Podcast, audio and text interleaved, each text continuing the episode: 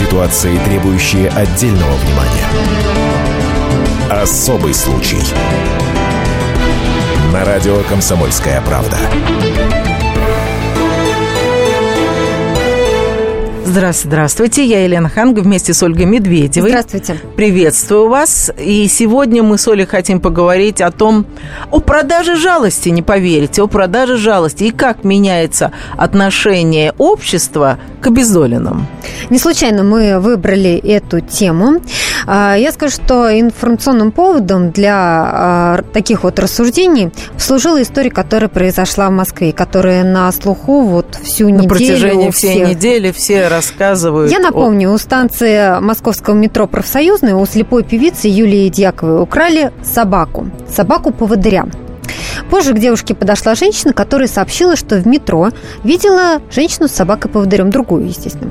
Украденную собаку вернули, а подозреваемые в краже собаки-поводыря Виктории Павленко предъявили обвинение. И вот, как Елена уточнила мне перед программой, даже арестовали, она в находится СИЗО. в СИЗО.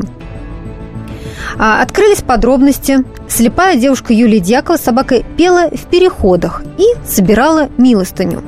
А Виктория Павленко, та самая, которую обвиняют э, в краже украла. собаки, говорит, что собаку она вообще не крала, просто та бесхозная бродила, и она ее забрала, чтобы найти хозяев. Вы знаете, другая такая сторона у нас а, появилась, что на самом деле девушка-то, может быть, и не виновата. Я смотрела фотографии в интернете Елены, и почему-то я ей верю. Я вам больше скажу, ведь эта девушка, она сфотографировала э, собаку и разместила в интернет, и мы все прекрасно знали о том, что вот эта собака есть, и э, приехали... Э, Даже, даже есть ассоциация э, лабрадоров, э, оттуда приехали и забрали этого лабрадора, и Виктория сама э, обращалась к следователю, и ходила к следователю, и показывала все. И в результате ее посадили, она сейчас голодовку объявила, и, в общем-то, эта история, она все обрастает какими-то новыми подробностями, как, например, вот когда Юле предлагали вот эту собаку посмотреть, ну, Юля слепая, понятно, она ее не видит, но она наверняка, как все слепые, у них же обостренное Чувствует. чувство запаха, она наверняка свою собаку, с которой ты прожил полтора, го, полтора года, ты узнаешь, она как-то ее не узнавала первые разы. И приехал э, кинолог, который воспитывал это, дрессировал эту собаку, и собака бросилась к этому кинологу, ну, то есть собака была адекватная. В общем, там очень странные вещи. Суть-то в том, что сначала все начали жалеть именно слепую девушку, а сейчас, когда открываются новые подробности, все пожалели ту, которую арестовали. К нам, э, к нашему разговору присоединяется Ирина Тиховская, зоозащитница. Ирина, здравствуйте. Здравствуйте. Здравствуйте. Ирина, я прочитала у вас пост в Фейсбуке. Вы пишете о том, что надо зоозащитникам объединиться и встать на защиту Виктории Павленко, которую обвиняют сейчас вот в краже собаки. Это верно? Конечно. Мы потому что находимся в ужасной ситуации. У нас нет никаких прав. Люди, которые выбрасывают собак, они никакой ответственности не несут. Мы этих собак подбираем, потом их лечим и свои деньги пристраиваем. Ну, почему мы должны этим заниматься? Почему никакой ответственности не несут люди, которые выбрасывают их? Извините, а можно... Давайте начнем все-таки с нашей истории. Вот мы говорим о Юлии, вот, э, о Виктории. Вот какая ваша версия? Что произошло? Я не знаю, как произошло, но Виктория не стала бы воровать собаку осмысленно. Зачем ей это нужно? У нее свои дома собаки. Зачем воровать чужую собаку? Угу. Да. Я думаю, что действительно она бегала. Уже были прецеденты, когда она бегала по Воробьевым горам, эта собака. Ну, uh-huh. Тут, наверное, тоже убежала, пошла на самовыгул. Uh-huh. А откуда ну, у вас эта информация, что собака-поводырь уже убегала от слепой девушки? Появилась информация на Фейсбуке от Елизаветы, фамилия не помню, что видела уже ее мама, как девушка вышла из такси, и собаку стала бить тростью. Собака убежала. Девушка не стала ее искать, пошла по своим делам, это Юлия. И уже люди, которые это все видели, стали сами искать ту Диану, которая застряла, и потом отвели и отдали однокурсникам. При этом Юлия говорила, что мне собака не нужна, я устала от нее. Ой. Слушайте, а как вы объясните, что собака, которая прожила с Юлей полтора года, она не бросилась к ней? Ну, обычно там уходишь из дома, и Йорк, вот у меня собака ну, Йорк, она кидается да, к хозяину всегда. Лежать на бетонном полу, какая тут радость будет? Если вы видели фотографии в интернете размещенные, собака сидит понурая, голова вниз. Uh-huh. Какое, какое тут счастье было с утра до ночи сидеть вот на бетонном полу с попрошайкой. Для меня на попрошайка это не уличная певица. Uh-huh, uh-huh. Понятно. Скажите, а вот что произошло, почему э, Виктория сейчас находится в СИЗО? Вот ей что-то предъявили? Я не знаю, что ей предъявили кражу, но не было еще суда, ни следствия. Как вот так вот взять человека, закрыть? Это мы сейчас все рискуем. Понимаете, вот мы сейчас, я разговариваю с другими зоозащитниками, мы все боимся подбирать собак. Начали подавать заявление в полицию, что найдены вот такие у нас дворняжки, какие-то собаки, что мы вот боимся, да, что вот просто uh-huh. так нас закроют, да, и мы будем сидеть uh-huh. по два дня в Следственном комитете, просто uh-huh. потому что подобрали собаку. А вот до...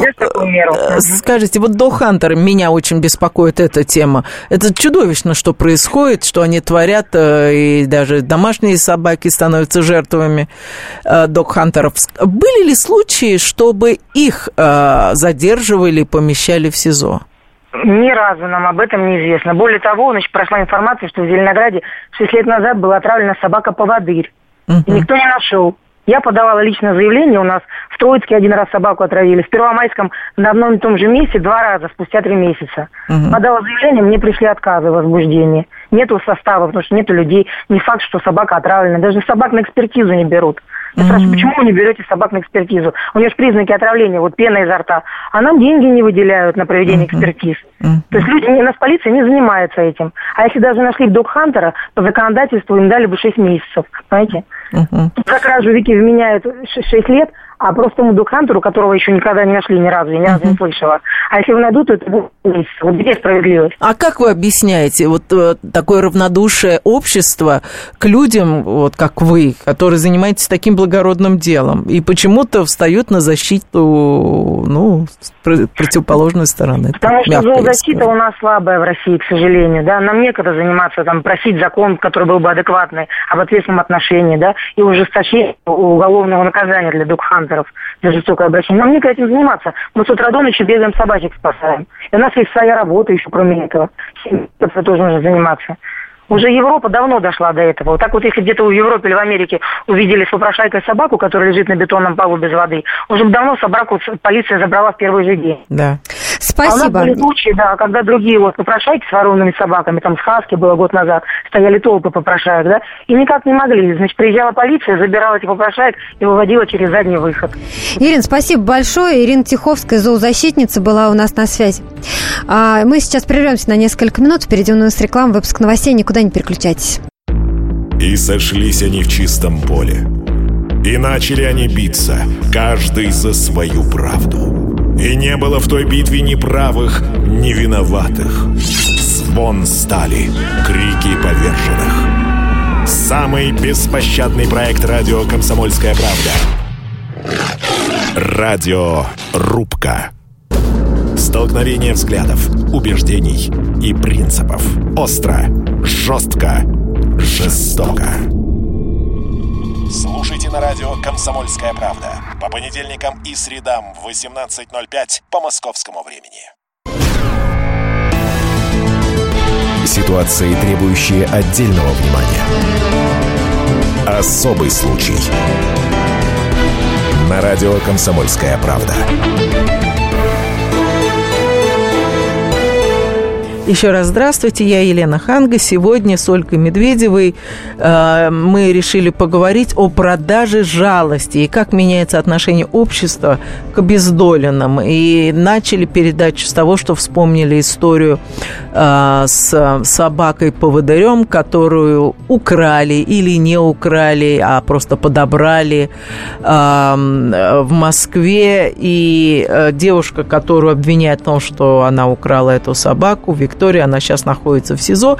И причина, по которой мы вот как раз к этой истории возвращаемся, потому что скрываются новые подробности, которые говорят, что это не очень однозначная история. И мы сейчас с Олей не хотим провести свое собственное расследование. Мы не хотим встать ни на чью конкретную сторону. Мы просто хотим сказать, что если открываются новые подробности истории, нужно обратить на них внимание.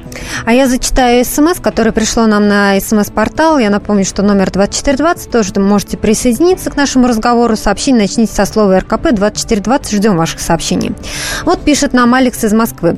По вашей логике получается, что собака сама сняла и выбросила ошейник, обнаруженный у метро Профсо... профсоюзную. Наш слушатель уверен, что собаку явно украли.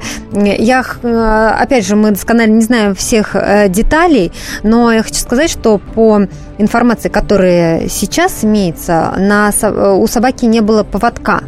И поэтому она легко могла отойти куда-то от своей хозяйки. Но, опять же, мы там не присутствовали, мы не знаем. Но... На сегодня у нас две громкие истории, которые обсуждают, то есть почему мы сделали более общую формулировку нашей программы сегодня с Еленой. Есть вторая история. Это история с сестрой Натальи Водяновой, Водяновой которую выгнали из кафе.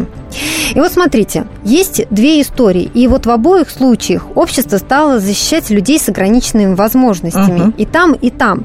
Но вот всегда ли это правильно? Вот сейчас во второй истории, ну, в случае с сестрой Водяновой, там, наверное, более-менее все понятно. Все просто, да. Да. Больная девочка, и с ней поступили неправильно. Во второй истории мы не можем однозначно сказать, что а, права именно слепая Юля. девушка... Да, а, возможно, и а, сейчас ну, вот дамы, за, которые за... обвиняют, а, которые предъявляют обвинение, возможно, она действительно не хотела украсть эту собаку. Она просто спасала собаку, которая вот оказалась без а, а, хозяйки и могла попасть под машину, и а, просто, наоборот, Виктория хотела а, помочь этой собаке. Всегда ли жалость идет на пользу обществу? Как думаете вы? И, возможно, у вас есть свои истории, когда вы кого-то пожалели, и что из этого вышло.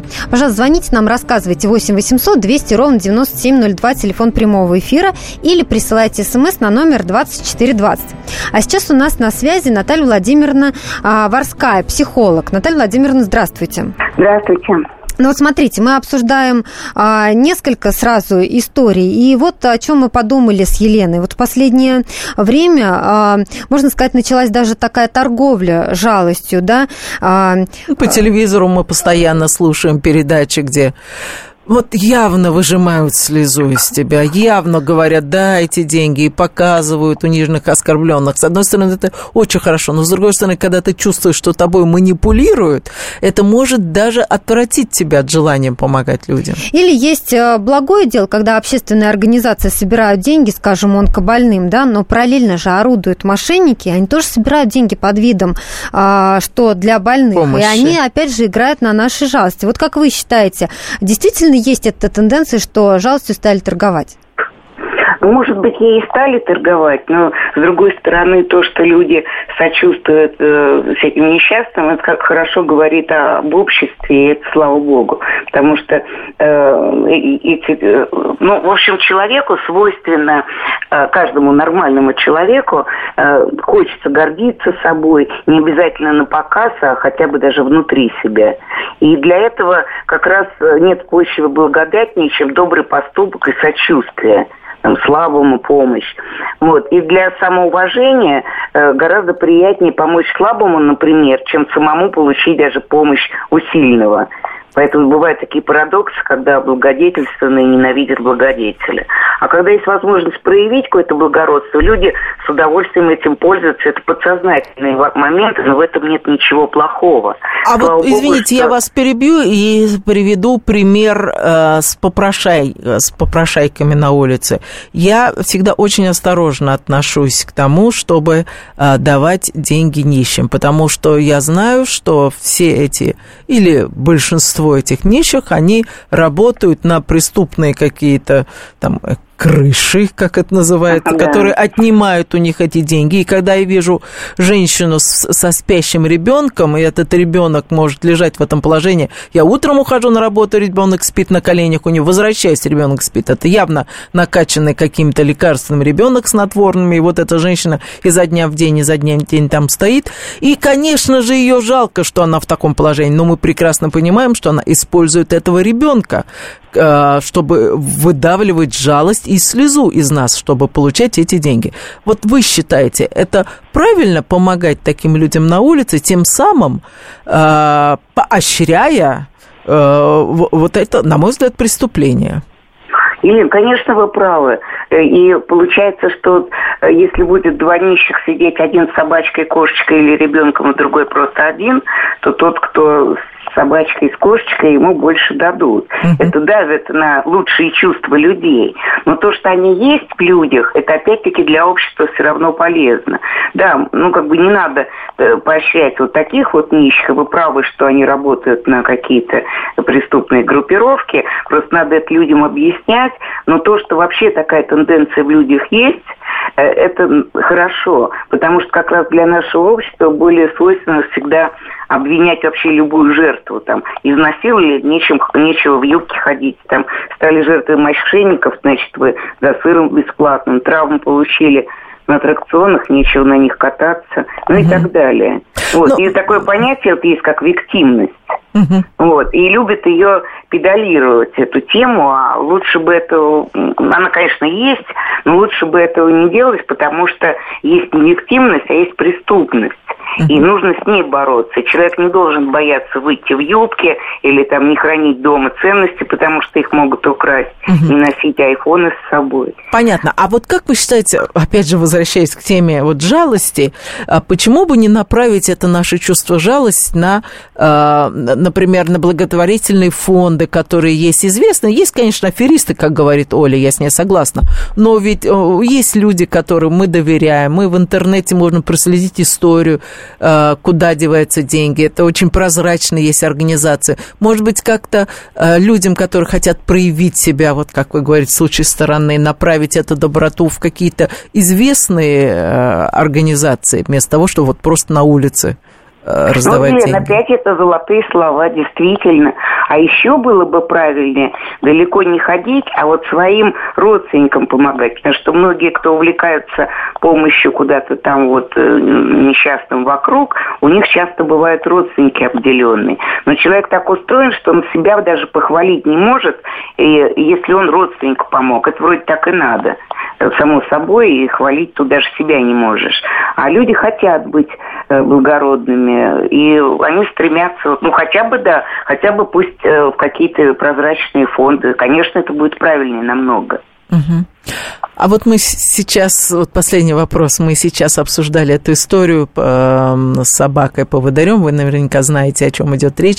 Вот вы обратили внимание, как все средства массовой информации бросились на защиту этой девушки Юли, певицы. Ну, и это понятно, они хоть, ну, сочувствуют, девушка слепая, но ни у кого не возникло чувства даже вот какого-то вот попытки разобраться, может быть, вот эта Виктория, которая сейчас сидит в СИЗО, я объявила, кстати, голодовку, вот какого-то я не увидела чувства жалости по отношению к ней. Ну, потому что вот эта девушка э, с собакой-поводырем, естественно, так как она с ограниченными возможностями, то она, как бы, вот, получается, априори более несчастная, да? Вот, и поэтому э, как раз тут и действует вот это вот желание, оно подсознательное, э, как, как бы себе поставить плюс, это подсознательно, это не значит, что человек ставит плюс, да, вот. Угу. Но он может себя внутри, внутри себя почувствовать каким-то там благородным, и все э, бросаются э, защищать именно эту девочку, потому что она несчастная. Была бы та несчастная, их бы защищали. Угу. Спасибо большое. Я напомню, что у нас на связи была Наталья Владимировна Варская, психолог. Ну а что думаете вы? Всегда ли жалость идет на пользу общества? И, возможно, у вас есть какие-то свои истории, когда вы, например, проявили жалость, пожалели кого-то. Что из этого вышло? Мы сейчас прервемся на рекламу и новости. Буквально через четыре минуты вернемся в эту студию и будем принимать ваши телефонные звонки по номеру восемь восемьсот двести ровно девяносто семь ноль два. А пока можете прислать смс на номер двадцать четыре двадцать. Никуда не переключайтесь. Через несколько минут э, свяжемся еще с экспертами и будем принимать ваши звонки. Каждую субботу с шестнадцати до семнадцати часов на радиостанции «Комсомольская правда» я, Леонид Альшанский, почетный адвокат России, веду передачу «Народный адвокат» и отвечаю на ваши вопросы по проблемам административного права, ГАИ, таможенник, пограничник, гражданского права, дачной амнистии, земельных отношений, обманы страховых компаний. Обо всем этом вы услышите в наших передачах каждую субботу с шестнадцати до семнадцати часов. Ситуации, требующие отдельного внимания. Особый случай. На радио «Комсомольская правда». И мы продолжаем говорить о продаже жалости. Вы знаете, Оль, я в социальных сетях вижу, постоянно размещают какие-то фотографии, трогательные, жалостливые фотографии. Надо помочь этому, надо помочь тому. Вот эти вот собачки, которых собирается там уничтожить. Вот эти вот... И сердце разрывается, смотреть на это невозможно. Но в какой-то момент ты понимаешь, что тобою манипулируют. Это не просто фотографии, а что-то хотят. И вот это вызывает внутреннее раздражение. А, и ладно бы, если это всегда была правда, да, угу. потому что порой за такими историями действительно стоят мошенники. Сейчас, да. М- мало ли чего, и действительно можно нарваться. Поэтому мы сегодня задаем вам простой вопрос. Вот всегда ли жалость, по-вашему, идет на пользу обществу? Может быть, у вас есть какие-то истории, когда вы проявили жалость, жалели кого-то? Что из этого вышло? Вот что вы думаете по этому поводу? восемь восемьсот двести ровно девяносто семь ноль два. Вот скажите, вот вам жалко бомжа? Он же обездоленный. Или жалко мать с ребенком, которая просит милостыню в переходе? Вы уверены, что она не мошенница? восемь восемьсот двести ровно девяносто семь ноль два. Или присылайте смс на номер двадцать четыре двадцать, сообщение начните со слова «РКП». А у нас сейчас на связи Александр Пронин, социолог. Александр, здравствуйте. Здравствуйте, Елена, Ольга, здравствуйте. здравствуйте. Скажите, вот как в последнее время меняется отношение общества к обездоленным? Стали больше проявлять жалость или стали более, скажем, жестокосердными? Я думаю, что если мы в последнее время рассматриваем как не год, а лет двадцать, то в основном оно не меняется. И в основном, когда мы говорим о обездоленных или о бедных, или о лишенных, мы говорим о определенном типе поведения, об определенной социальной роли, которая в социологии называется демонстративная бедность или демонстративная болезнь. То есть, когда определенные люди берут на себя эту роль, демонстрируют все атрибуты болезни или бедности и получают определенную выгоду. Вот, собственно говоря, в истории, которую вы обсуждаете в этом эфире, первая история с э, э, собакой-поводырем, мы с этим типом поведения сталкиваемся. Ну, потому что все начали жалеть именно слепую девушку, э, и забыв при этом, что вторая, может быть, и не собиралась украсть собаку. Ну, естественно, да. да. Угу. И э, вторая история с... Э, сестрой Натальи а, Водяновой. Да. А, эта история тоже очень показательна. Здорово, что вы взяли в эфир эти две истории. А, они характеризуют такой парадокс, который очень сейчас актуален для нашего общества российского. Вот на уровне а, ценностей мы готовы поддерживать и готовы сострадать. Если вы сделаете опросы, если вы посмотрите результаты опросов, то там, девяносто процентов населения России будет говорить о том, что да, мы сопереживаем тем, кто терпит определенные лишения. Ну а, а если так говорят, то на деле действительно сочувствуют? Нет, вот, вот вы сами это видите, что в повседневной жизни угу, мы угу. абсолютно не готовы к таким ситуациям. У-у, у-у. И... И даже и... очень жестокий в повседневном мире. Сколько случаев, когда приходят дети-инвалиды в школу, и как родители э, здоровых детей с возмущением говорят о том, что не хотят, чтобы их дети учились с детьми-инвалидами. Ну, вы абсолютно правы. То есть вот в повседневной жизни мы не готовы к такой ситуации. То есть на уровне э, ожиданий социальных, на уровне ценностей мы говорим, да, мы сопереживаем. А на уровне повседневной жизни, вот нашего с вами каждодневной жизни, мы э, отталкиваем, мы не готовы к этому. И причина, она не столь тривиальна. И вот эти две ситуации, очень здорово, что они произошли, потому что в одно и то же время. Потому что, с одной стороны, такая огласка э, истории собак поводырем, это как раз... Э, возможно, один из первых случаев, когда в России обсуждается показная бедность.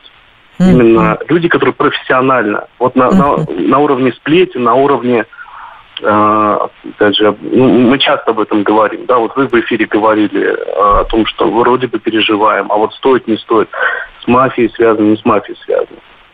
Но это показная бедность, mm-hmm. именно демонстративная. И очень здорово, что эта история получила огласку. Но, с другой стороны, Вот современное российское общество, и большинство людей, особенно если мы говорим о людях, которые живут в больших городах, это люди, которые ориентированы на получение атрибутов социального успеха. Не на то, чтобы быть социально успешным в полном смысле этого слова, успешно взаимодействовать со всеми слоями населения. Вот что такое социальная успешность. А именно э, люди, которые э, гонятся за обладанием атрибутами социального успеха. Красивая свадьба, дорогая машина. И именно поэтому, когда мы говорим о том, что там, готовы вы сострадать бедным, да, готовы. Милостыню готовы давать, готовы. Милостыню – это определенный налог на ваш социальный успех. Вы хотите быть социально успешным, при этом боитесь стать инвалидом. Вот поэтому вы, собственно говоря, милостыню не даете. А вот на уровне повседневной жизни идет абсолютное отторжение. Uh-huh. И это на самом деле серьезная проблема, которая имеет свои причины еще ряд факторов.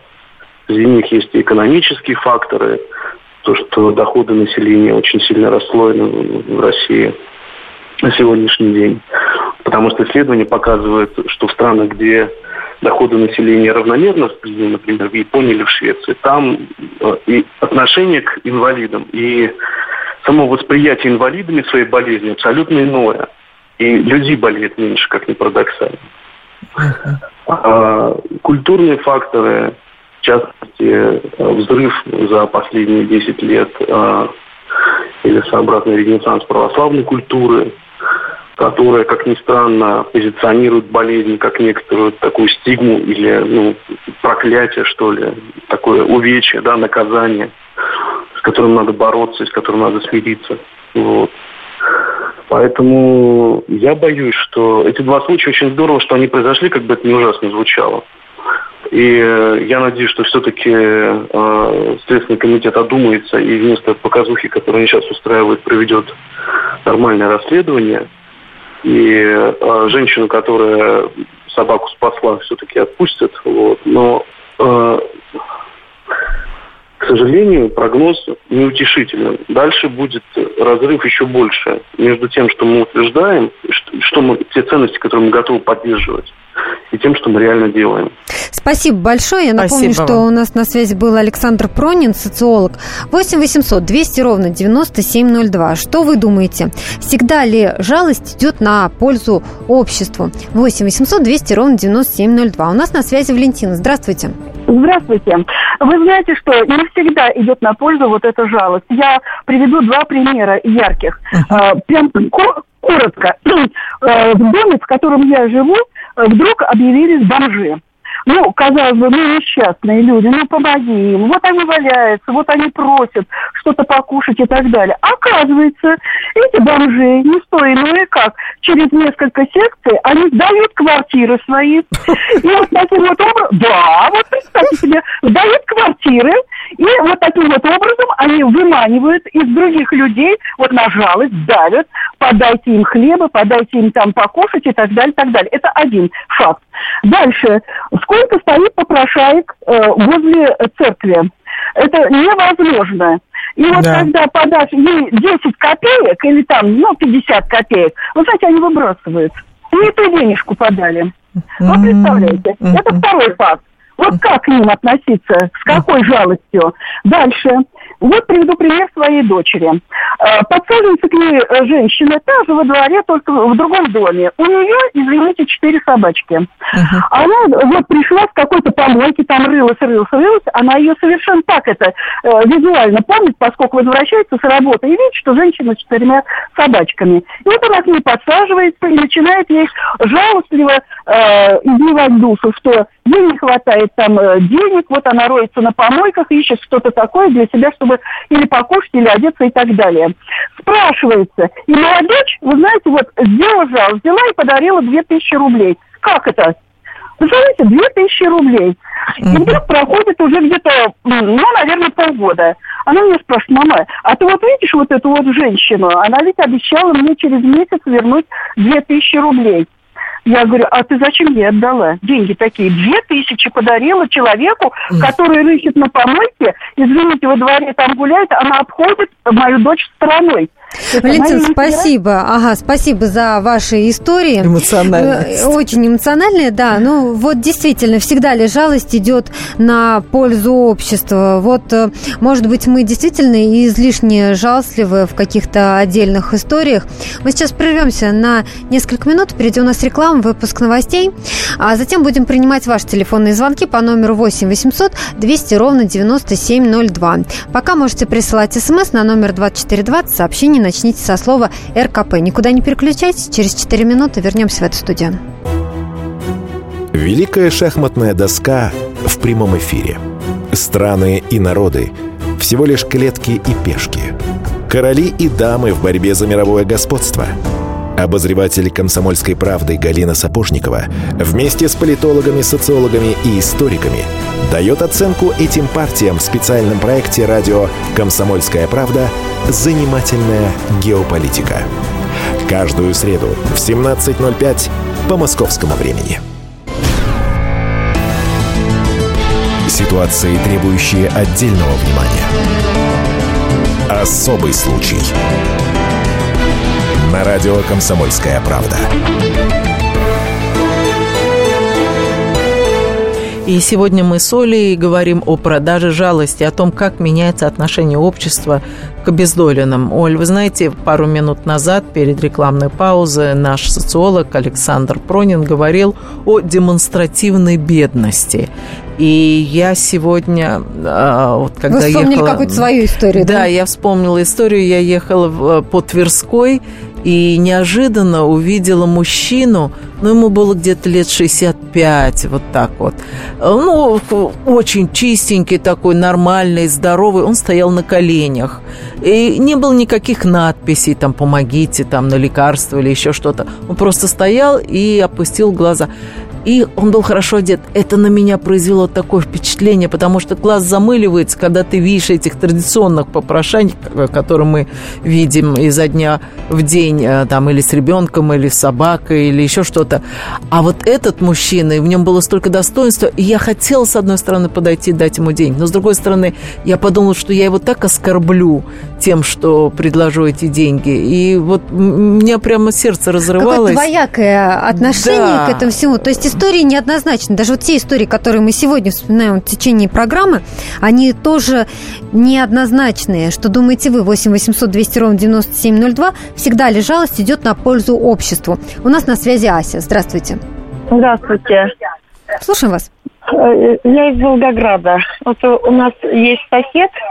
Мы живем в доме типа коттеджного. Вот. И а выключите, от... пожалуйста, радио, потому что вас плохо слышно. Сейчас, сейчас. Ага. Вот. Значит, мужчина там одинокий живет. Он практически не ходит, не это. Ну, а я слышала, что у него есть сын. Вот. Я позвонила. Алло, слышно? Да-да, конечно, мы вас внимательно слышали. Ага. Вот. Я позвонила. Как-то нашла номер этого сына. Говорю. Максим говорит, так и так. Приезжай, отцу совсем плохо. Он приехал, поговорил с ним. И мне говорит, тетя Ася говорит, ради бога, говорит, вы не обижайтесь и не осуждайте меня. Потому что, говорит, он сам заслужил такую себе старость. Mm. Когда мы были, значит, с сестрой, у них, оказывается, у него еще сестра есть. Вот. Мы, говорит, когда были маленькими, он издевался. Ну, короче говоря, вы сами понимаете, я не буду вас время отнимать. Он, говорит, заслужил такую старость. Развернулся и ушел. Вот, ну, да, ну это, конечно, печальная история. Это очень, да, грустная история. восемь восемьсот двести ровно девяносто семь ноль два. У нас на связи Алексей Николаевич. Здравствуйте. Добрый вечер. Слушаем вас. Ну, я не знаю, вот насчет прошаек, ну, ну, честно говоря, их очень жалко. Угу, угу. Ну, вы я... подаете милостыню, вот скажите? Да. То есть, если вы видите на улице человека с протянутой рукой, так сказать, что, ну, вы обязательно ему подадите? Ну, не обязательно с протянутой рукой, но просто вот, ну, ну, ну, я вижу, ну, человек, ну, ему плохо. Uh-huh. Ну, и э, я ему отдаю деньги. Ну, а вы не боитесь, что это мошенники? Что это профессиональная попрошайка? Не очень боюсь. Почему?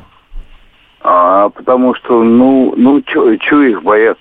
Нет, не, не в этом смысле, а просто, смотрите, если бы вы взяли и дали эти деньги, например, там, в общество слепых или там в общество каких-то там, я не знаю, детдом перечислили, или больницы, это понятно, что вы помогаете действительно нуждающимся. А вот эти вот попрошайки на улице очень часто бывают профессиональные попрошайки. Да нет, просто там, где я живу... А где вы живете? В Зеленоград. Угу. Вот. Ну, тут, только что женщина звонила, а тут же. Mm-hmm. Вот. И поэтому я так-то их не боюсь. Ну, они вот, ну, совершенно безобидные. Но мы-то говорим о другом. Безобидные-то это одно, а то, что за ними могут скрываться мошенники. Которые заставляют их, это, понимаете, их просто вынуждают, и они отдают эти деньги мошенникам, им ничего не достается. То есть, понятно, они вам ничего не сделают. Речь идет не о, не о том, что мы боимся, будто они, будто они, да, какое-то, может, физическое насилие. Нет. Дело-то о том, дело, речь идет о том, что, возможно, это какие-то мошенники. И... и вы поощряете этих мошенников. И вот самое страшное, когда я вижу, стоят с ребенком, и этот ребенок с детства, вместо того, чтобы там веселиться, ходить в детский садик, он сидит как на работе и попрошайничает. Поэтому и задаемся вопросом, всегда ли жалость идет на пользу обществу. восемь восемьсот двести ровно девяносто семь ноль два, телефон прямого эфира. У нас на связи Алексей. Добрый вечер. Здравствуйте. Конечно, не всегда идет, и вот я лично, стоя в пробках, научился как- как-то в себе жалость эту давить, потому что вот эти проходящие между рядов люди, такие подозрительные чаще всего на вид, с табличками, опять же, с детьми, да, с фотографиями. Да, да, да, да. Да. Но и не то чтобы устал, просто уже не обращаешь как-то внимания. Так же, как и на старушек, знаете, которые вот mm-hmm. прячут mm-hmm. лицо даже летом. Mm-hmm. А так приглядишься, им лет по сорок, на них еще пахать, они вот притворяются слабыми убогими. Единственное, не могу пройти мимо, знаете, бабушки тоже будут стоять у магазин, у магазинов, эм, и выходишь, и, ну, вроде бы, ну, одеты, ну, как обычные пенсионеры, там, лет восемьдесят, может быть, бабушки. Да, и она руку не тянет, коробочку не ставит, но видно, что человек как-то вот нуждается и стесняется, вот о чем вы, вот, Елена, наверное, говорили, про мужчину угу. рассказывали. Да, да, да, вроде да. бы и мне неудобно, и мимо не могу пройти, но угу. вот оглянусь, никого нет, и подойду тихо-тихо, там, пятьдесят сто рублей дам, угу. и, и, ну, человек благодарен, и мне приятно, в принципе. Ну, вот, все, спасибо. спасибо. Спасибо вам за звонок. Спасибо большое. восемь восемьсот двести ровно девяносто семь ноль два, телефон прямого эфира. Давайте выслушаем еще Германа. Здравствуйте. Здравствуйте. Здравствуйте. Ну, тут у меня очень простой такой критерий. Я вот как сердце подскажет. Если uh-huh. сердце подсказывает, что вот этому человек нуждается, да, это надо подать тогда. Uh-huh. И еще, знаете, вот подавать надо... явно убогим, я считаю. Вот, если видно, что а когда убогим. Мать с ребенком стоит, вот вы, конечно вот же... Вот, не, вот это вот, мне кажется, когда с ребенком стоит, это уже показуха. Да?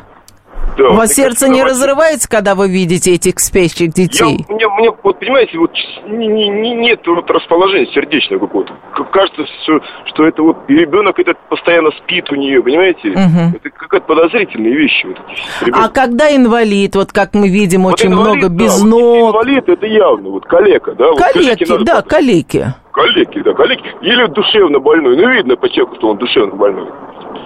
Вот как-то так убогие такие. Вот им... без всяких проблем подаю. А вот таким пьяница-забулдыга, если ставить, я...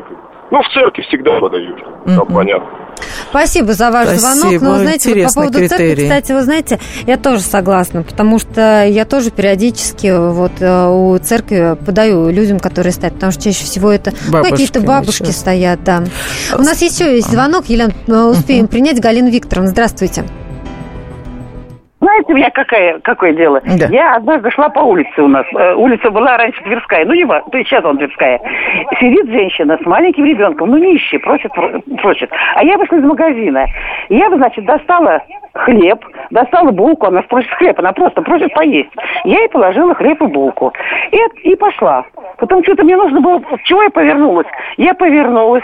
А вы знаете, я была, вы знаете, меня до сих пор трясет. Это было порядочное время. Она зашла за угол. И мой хлеб, вы знаете, с такой бросила, с такой злостью, что вот я ей хлеб дала, представляете? Да. Не деньги, а хлеб. И вот теперь я хожу, конечно, в храм. И я очень осторожна, понимаете, вот там есть женщина сидит, я ей, конечно, всегда подаю, понимаете, uh-huh. как вот, правда, меньше рубля дать невозможно, потому что такие глаза там, по оценке, правда, наверное, плохо берут, понимаете? Uh-huh. Поэтому вот, а все остальное, что там стоит, к одному мужчине, сейчас еще секунду, я понимаю, к одному мужчине подошла, я говорю, мужчина, одет прилично, сидит, правда, с палкой он сидел, я говорю, мужчина, вы пенсию получаете? И я говорю, вот, понимаете, мне просто смотреть на вас, ну, как бы, жалко, как бы вас. Он, вы знаете, как на меня посмотрел и приподнял палку, представляете? Я чувствую, что я зря обратилась. Ему не нужны деньги. Спасибо за ваш звонок. У нас заканчивается эфирное время. Но вот видите, какая дискуссия у нас разгорелась. Да. Слушатели по-разному реагируют на такие истории. Пожалуйста, те, кто не успел дозвониться, эф эм точка кп точка ру наш сайт. Заходите туда, оставляйте там свои отклики. Всего доброго. Здравствуйте. Меня зовут Дмитрий Соколов-Митрич. Я репортер. У меня очень важная работа. Я рассказываю хорошим людям истории про хороших людей. Мы все хотим менять мир к лучшему, но не все понимаем, что начать можно с себя. И прямо сейчас. Я хочу познакомить вас с теми, кто однажды проснулся и решил начать жить по-другому. Программа «Шоссе энтузиастов» о людях, которые не побоялись изменить свою жизнь. Слушайте в пятницу в двадцать один ноль ноль по московскому времени.